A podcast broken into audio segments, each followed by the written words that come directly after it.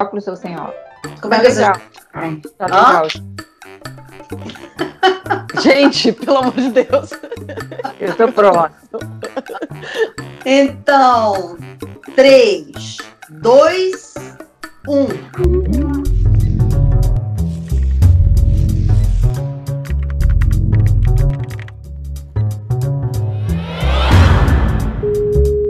Bom, estamos novamente reunidas aqui para o 15º programa das quatro enviadas especiais. E dessa vez, eu, Mônica, sou a âncora. E o assunto no mundo está sendo ainda a pandemia e os protestos contra o racismo, que abriram a porta para uma revisão histórica e deixaram em evidência as mulheres como vítimas e exemplo. Então vamos lá.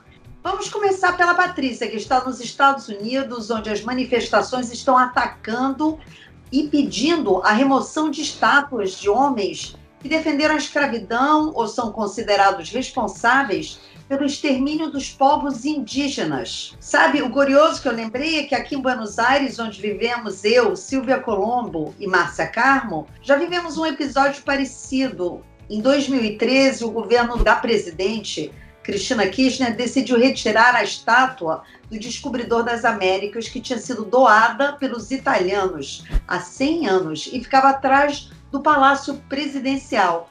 A poucos metros de lá acabaram erguendo o monumento de uma mulher que poucos conheciam, Juana Azurduy, que era uma boliviana de origem indígena que lutou, lutou contra os espanhóis pela independência do vice-reinado do Alto Peru, que incluía também a Argentina, Uruguai e o Paraguai. Paty, você vivia na Argentina nessa época e agora está acompanhando outro debate novamente sobre o que fazer com a estátua do Colombo aí nos Estados Unidos, em Nova York, no meio da pandemia. Conta pra gente como é. É, exato. Os protestos contra o racismo, né, e a violência policial acabaram com essa consequência que começou lá no Reino Unido, com a derrubada de símbolos escravocratas. A primeira estátua não foi do Cristóvão Colombo e depois acabaram mirando, né, o navegador. E aqui nos Estados Unidos, várias estátuas de bronze, de mármore foram atacadas, tiraram a cabeça do Cristóvão Colombo, picharam, derrubaram.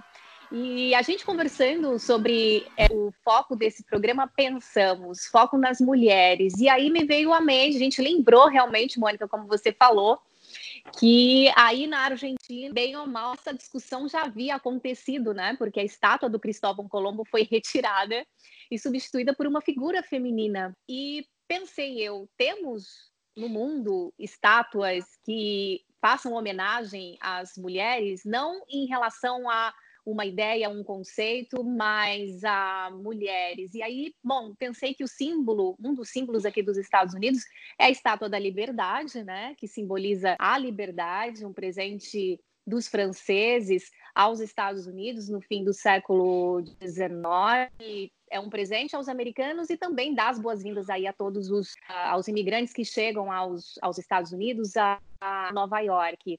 Agora, realmente, essa figura feminina, meninas, não sei se vocês concordam comigo, se existe uma falta de representatividade de mulheres representadas numa figura, num monumento. Márcia, Silvia?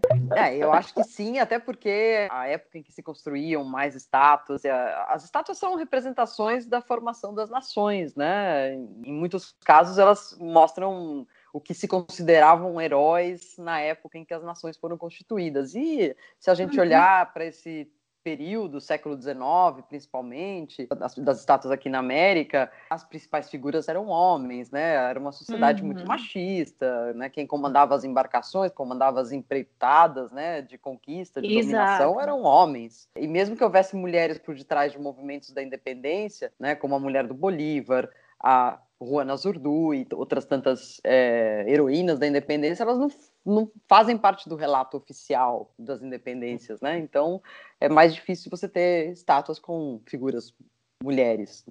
Não, ia dizer que aqui na Argentina tem Evita, né?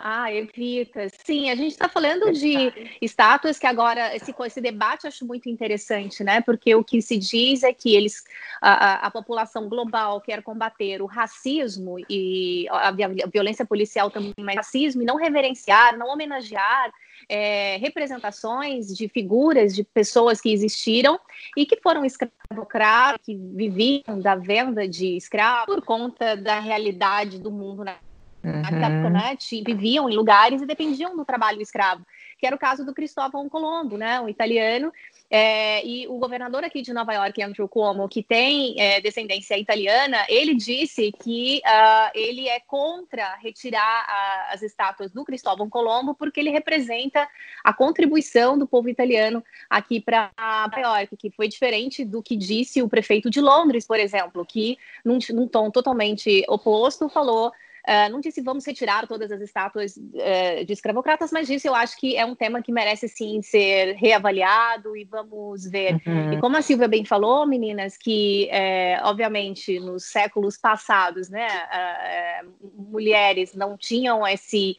papel na, na sociedade.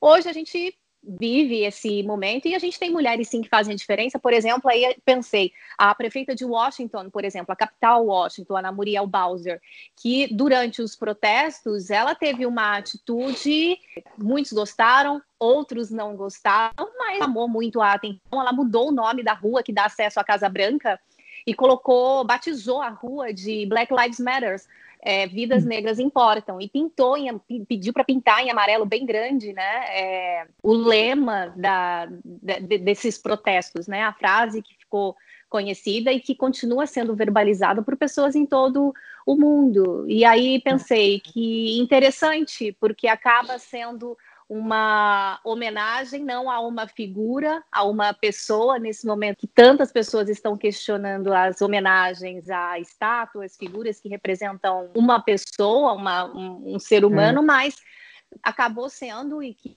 que vai ficar para a história da capital do país, né? Uma rua batizada por um ideal, é algo mais amplo. Eu achei, achei uma iniciativa bonita. Verdade. E você falou uma coisa interessante, porque a Estátua da Liberdade que é o que simboliza, né? Quando a gente pensa em Nova York, a gente nos Estados Unidos a gente sempre lembra. E agora é um símbolo tão antigo e tão atual que é a questão do racismo, né? A questão do negro. O que eu acho interessante é que é um tema político, porque como Patrícia estava dizendo, né, o prefeito de Londres teve uma postura, o governador de Nova York teve outra, o, o líder é, britânico teve outra postura, porque ele é contra a, a, enfim, que retirem estátuas e etc. Como debates, questões do passado estão tão presentes, como a Mônica disse, é um revisionismo histórico, né? A gente está vivendo um momento com tudo ao mesmo tempo, né? E se a gente se remeter ao Brasil, é, em Brasília, por exemplo, enfim, a justiça sempre é representada por uma mulher. A estátua da mulher. E no caso do Brasil, a estátua da mulher, né? justiça né? é uma mulher. E no caso do Brasil, teve também, eu não sei se ruas ou praças, ou, ou algo em, em, homenagem a Marielle, que é mulher hum. e negra. E o debate vai além de tudo isso, né, Mônica? Pois é. Então, pois é, porque tem movimentos que são fortes, que é como a luta contra o feminicídio, que cresceu muito na América Latina, principalmente na Argentina e no Chile, mas que foram prejudicados pela pandemia, né, Silvia? Nós todas acompanhamos várias marchas em Buenos Aires e em Santiago, nós quatro. Uhum. E uhum. como é que ficou a situação dessas mulheres que eram vítimas de violência? Começamos a marchar todos os anos por causa disso. Como é que ficou isso na pandemia? O movimento em si, o que, que aconteceu? Pois é, Mônica. É, aqui na Argentina, que foi um dos primeiros países a surgir um movimento mais organizado contra a violência de gênero, a violência contra a mulher, foi o Ni Una Menos, né, que completou cinco anos na semana passada, cinco anos desde a primeira marcha. Foi pela primeira vez nesses últimos anos em que a coisa começou a ganhar força aqui na Argentina, depois começou a aparecer o Ni Una Menos Chile, Ni Una Menos Colômbia, Peru, no Chile também tem o Las Teses. Começaram a aparecer vários coletivos de mulheres em outros países. E a principal bandeira, inicialmente, foi a, a, a da violência contra a mulher, a violência de gênero. Né? Isso teve consequências positivas de, de início, porque se aprovou é, a figura do feminicídio como um crime diferente, mas também é, ampliou a agenda das mulheres, né? Além da violência doméstica, também passaram a lutar por igualdade salarial, por hum. é, leis de é, aborto, né? Na América Latina, as leis de aborto são bastante é, atrasadas, enfim. Só que quando chegou a pandemia, houve uma espécie de, de, de suspensão dos outros, dos outros pleitos para que se reivindicasse mais é, a questão de medidas contra a violência de gênero, porque a violência doméstica aumentou muito com a, com a, quarentena. A América Latina, a gente sabe que é uma sociedade muito machista ainda, então as famílias encerradas em casa acabaram fazendo com que a violência contra a mulher aumentasse também. E há hum. números é, realmente impressionantes. No México, por exemplo, que eles têm uma linha para que as mulheres liguem para pedir ajuda, aumentou em 80% as chamadas e mensagens de texto. Nossa. Porque muitas mulheres têm dificuldade de ligar, porque justamente estão em frente daquele que está hum. do agressor. agressor. Então, uhum. mandam mensagens de texto. Na Bolívia, desde que começou a, a quarentena até agora, já aumentou 20% com relação uh, ao ano passado é, o número de agressões, né? Estamos falando não só de feminicídios, de agressões, de, é, surras, etc. Uhum. E no uhum. Peru, em oito semanas de quarentena, houve 12 feminicídios. É, na Argentina aumentou bastante também. Ou seja, uhum. é um, um, problema muito, muito grave que está ocorrendo junto com a pandemia. Obviamente, a pandemia é, domina o noticiário. Não, mas aqui em Nova York só ia dizer que esse problema ele foi é, ressaltado pelo prefeito, que criou um, um número específico para que as, as mulheres vítimas de violência pudessem entrar em contato. Isso ficou bastante evidente. Essa campanha que eles fizeram pelas redes sociais ficou muito evidente em abril quando os casos aqui estavam uh, acontecendo em maior número e as pessoas efetivamente mais dentro de casa. Aqui na Argentina também tem uma, uma linha, né? Tem um telefone também. Em 12 meses, a Argentina registrou mais ou menos 330 feminicídios, é muito para um país de 45 milhões de habitantes, e nos últimos, no, no período de quarentena, até o momento, né, 56 mortos, ou seja, de 330 hum. De total de 330, 56 feminicídios somente no período da quarentena, em menos de três meses. Agora, me estranha uma coisa, Patrícia. Em Nova York, só agora criaram uma linha para isso? Porque essas linhas aqui na Argentina já vinham de antes. Esse foi um serviço que foi criado para, também para outras demandas, não, não é só especificamente para uhum. violência doméstica, mas também para quem está com depressão, problemas psicológicos. E foi uma linha específica criada para atender é, esse tipo de demanda durante a pandemia, não só em relação à violência doméstica, mas também quem está com problema de, de depressão, né? E hum. eles oferecem apoio psicológico. Agora o movimento feminista também reivindica também é, salários iguais para homens e mulheres, mas parece que nessa pandemia essa desigualdade ficou ainda mais evidente, não é? Sim, sim. É, é, as mulheres, a gente sabe que, além dessa questão da desigualdade salarial, tendência, né, quando você vê as cifras da América Latina, é que as mulheres também é, estão mais vulneráveis do ponto de vista da lei, das leis trabalhistas, né? O trabalho é mais precarizado. Segundo a Organização Internacional do Trabalho, por exemplo, na América Latina existem 18 milhões de empregadas domésticas. Dessas 18 milhões, 71% são trabalhadoras informais. Ou seja, são mulheres uhum. que ou perderam o trabalho ou estão tendo que ficar em casa. Há patrões que escolhem continuar pagando porque, uhum. enfim, não, não acham justo que elas deixem de receber, mas também há patrões que dizem, bom, se ela não está vindo, não vai receber. Ou, ainda pior, patrões ou patroas que é, pedem que a empregada doméstica venha trabalhar de qualquer forma, mesmo sendo contra a quarentena, e, se for o caso, até que durma no emprego. Isso aconteceu muito em El Salvador, é, no México, é, na Bolívia, e isso é, é, é, quase uma medida escravocrata, né? claro, né? quase como voltar a esse claro. período. E uhum. uma coisa interessante que aconteceu no México, tá, há uma, um movimento de, de gente ligada ao cinema fazendo uma campanha para ajudar as, as mulheres e está sendo liderada pelo Alfonso Cuarón, diretor daquele filme Roma, que foi premiado nos prêmios Oscar e que conta a história de uma empregada doméstica que servia a uma família que é um espelho da família dele quando ele cresceu nos anos 70 na cidade do México. E isso deu muita visibilidade às empregadas domésticas mexicanas que têm em geral raízes indígenas e tudo mais. E o Cuarón, ele, é, por meio do Twitter, ele começou a juntar é, outras personalidades do cinema como Garcia Bernal e a Salma Hayek, que são atores de origem mexicana, ah. e estão todos uhum. fazendo uma campanha pelas mulheres para combater essa precarização do trabalho, conscientizar as pessoas que empregam é, é, trabalhadores informais que eles precisam continuar sendo pagos. Né? Bom, gente, então, só lembrando que as quatro enviadas especiais que se reúnem uma vez a cada 15 dias. Até aqui a gente falou sobre os protestos contra o racismo que começaram nos Estados Unidos e que estão pedindo uma revisão histórica e do drama vivido pelas mulheres na pandemia, mas agora a Márcia Carmo vai nos contar uma história que reflete a importância da mulher do, no Paraguai.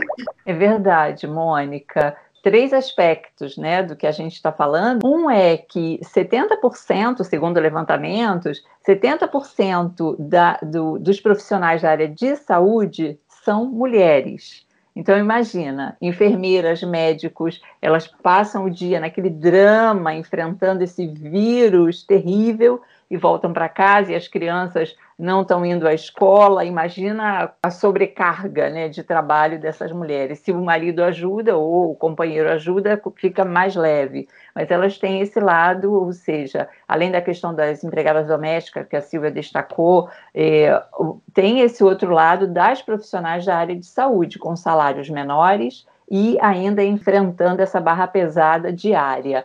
Bom, nesse contexto, como você disse, tem um, dois outros lados dessa questão. Um é a questão dos países que, liderados por mulheres que estão sendo elogiadas, líderes femininas, como, por exemplo, na Nova Zelândia, na Alemanha, em Taiwan, na Dinamarca, são vários países onde o vírus teve menor força ou perdeu território porque as mulheres marcaram uma diferença. E por que, segundo as especialistas em questões de gênero? Muito interessante, porque as mulheres são mais cautelosas, numa liderança elas tendem a ouvir mais vozes antes de tomar uma decisão. Então tem esse lado muito interessante. E a Silvia até comentou né, na nossa reunião de pauta, porque a gente faz reunião de pauta antes de chegar nesse momento, comentou que a líder da Nova Zelândia, a Jacinda, né, ela Jacinda. disse fez. Conta você, Silvia, como é que foi? Que, ah, ela ela. É, ela estava dando uma entrevista coletiva justamente quando a Nova Zelândia foi declarada é, livre da Covid-19. Uhum. Né? Tinha terminado já o último isolamento da última pessoa que havia sido diagnosticada com Covid-19. E aí um, um, um, um repórter perguntou para Jacinda Ardern é, como ela se sentiu quando ela recebeu essa notícia. Aí ela falou assim: I did a little dance, ou seja, eu fiz uma pequena dancinha, né? Eu dancei um pouquinho. E aí todo mundo riu, o repórter pediu que ela, ah, você pode fazer novamente? Ela, de jeito nenhum, não, não. Seja, além de ser essa líder com firmeza, com essas qualidades que a Márcia estava levantando, ela também é bem humorada, assim, né? Então, uhum. realmente o país está o país está tá num excelente momento, eu diria. Não, e pois é, um, um contraste disso é que, por exemplo, outra mulher, Angela Merkel, que é muito vinculada à ciência, é, enfim, estudou muito ciência, e ela é mais séria, mais dura, também na Alemanha. A Alemanha está sendo muito elogiada pelos países europeus e outros países, porque tem, teve a liderança, está tendo a liderança da Angela Merkel nessa situação e a Alemanha já está voltando à vida quase normal. Voltando para o nosso vizinho Paraguai, como a Mônica estava dizendo, é uma história muito interessante. No Paraguai, o símbolo é uma estátua de uma mulher, é uma estátua com uma, uma mulher e uma criança. Por quê? Resumindo, o Paraguai só existe por causa da fortaleza das mulheres. No século XIX, teve a Guerra do Paraguai, ou a Guerra Grande, ou a Guerra da Tríplice Aliança, depende de, do historiador como é que ele vai avaliar o nome daquela guerra. O Paraguai tinha 500 mil habitantes. Dos 500 mil habitantes, eh, restaram 116 mil habitantes, segundo levantamentos. O que, que aconteceu? Os homens foram para a guerra, 90% morreram, e um país ficou praticamente um país de mulheres e de crianças. Então, as mulheres são, é, elas são reverenciadas, as paraguaias, porque o país resistiu, o país sobreviveu. Então, elas ficaram em casa com as crianças, elas cuidavam do pasto, em muitos casos elas ficavam com, dormindo com o inimigo, que eram os colonizadores. Então, é um país muito interessante que está com baixo índice de, de Covid-19, é liderado por um homem hoje, mas com uma presença feminina muito marcante. E eu acho que também tem muita presença paraguaia num disco do Caetano Veloso, Fina Estampa, que ele canta várias músicas de vários países e tem lá letras, músicas bem bonitas do Paraguai que a gente conhece Sim. tão pouco, está do nosso lado, né? E simbolizado por, por, pela fortaleza da mulher e a estátua e tudo isso que a gente está falando. y va renaciendo tu amor en mí. Foi ótimo ver vocês de novo. A gente se encontra cada 15 dias e adora, porque a gente. A chance que a gente tem para se encontrar, né? Porque somos amigas e agora estamos quarentenadas. Desde nós pois em é. Buenos Aires, que mesmo estando na mesma cidade, a gente não pode se ver. Uma em Nova York, que já morou aqui com a gente, de quem a gente sente muita, muita, muita saudade. Saudade. Uhum. E... É recíproco, é recíproco. Mas que bom que a gente está sempre conectada e, e, conversando, né? Não só é. sobre as atualidades, mas também sobre a gente. E o programa número 15. 15! Gente, inscrevam-se no nosso canal, sigam a gente e, se quiserem comentar e mandar perguntas, por favor, serão muito bem-vindas. Até porque a gente também tem um podcast, viu? Isso já virou podcast e está nos principais tocadores como Anchor e Spotify. O café da manhã não fica muito mais gostoso ouvindo a gente, né?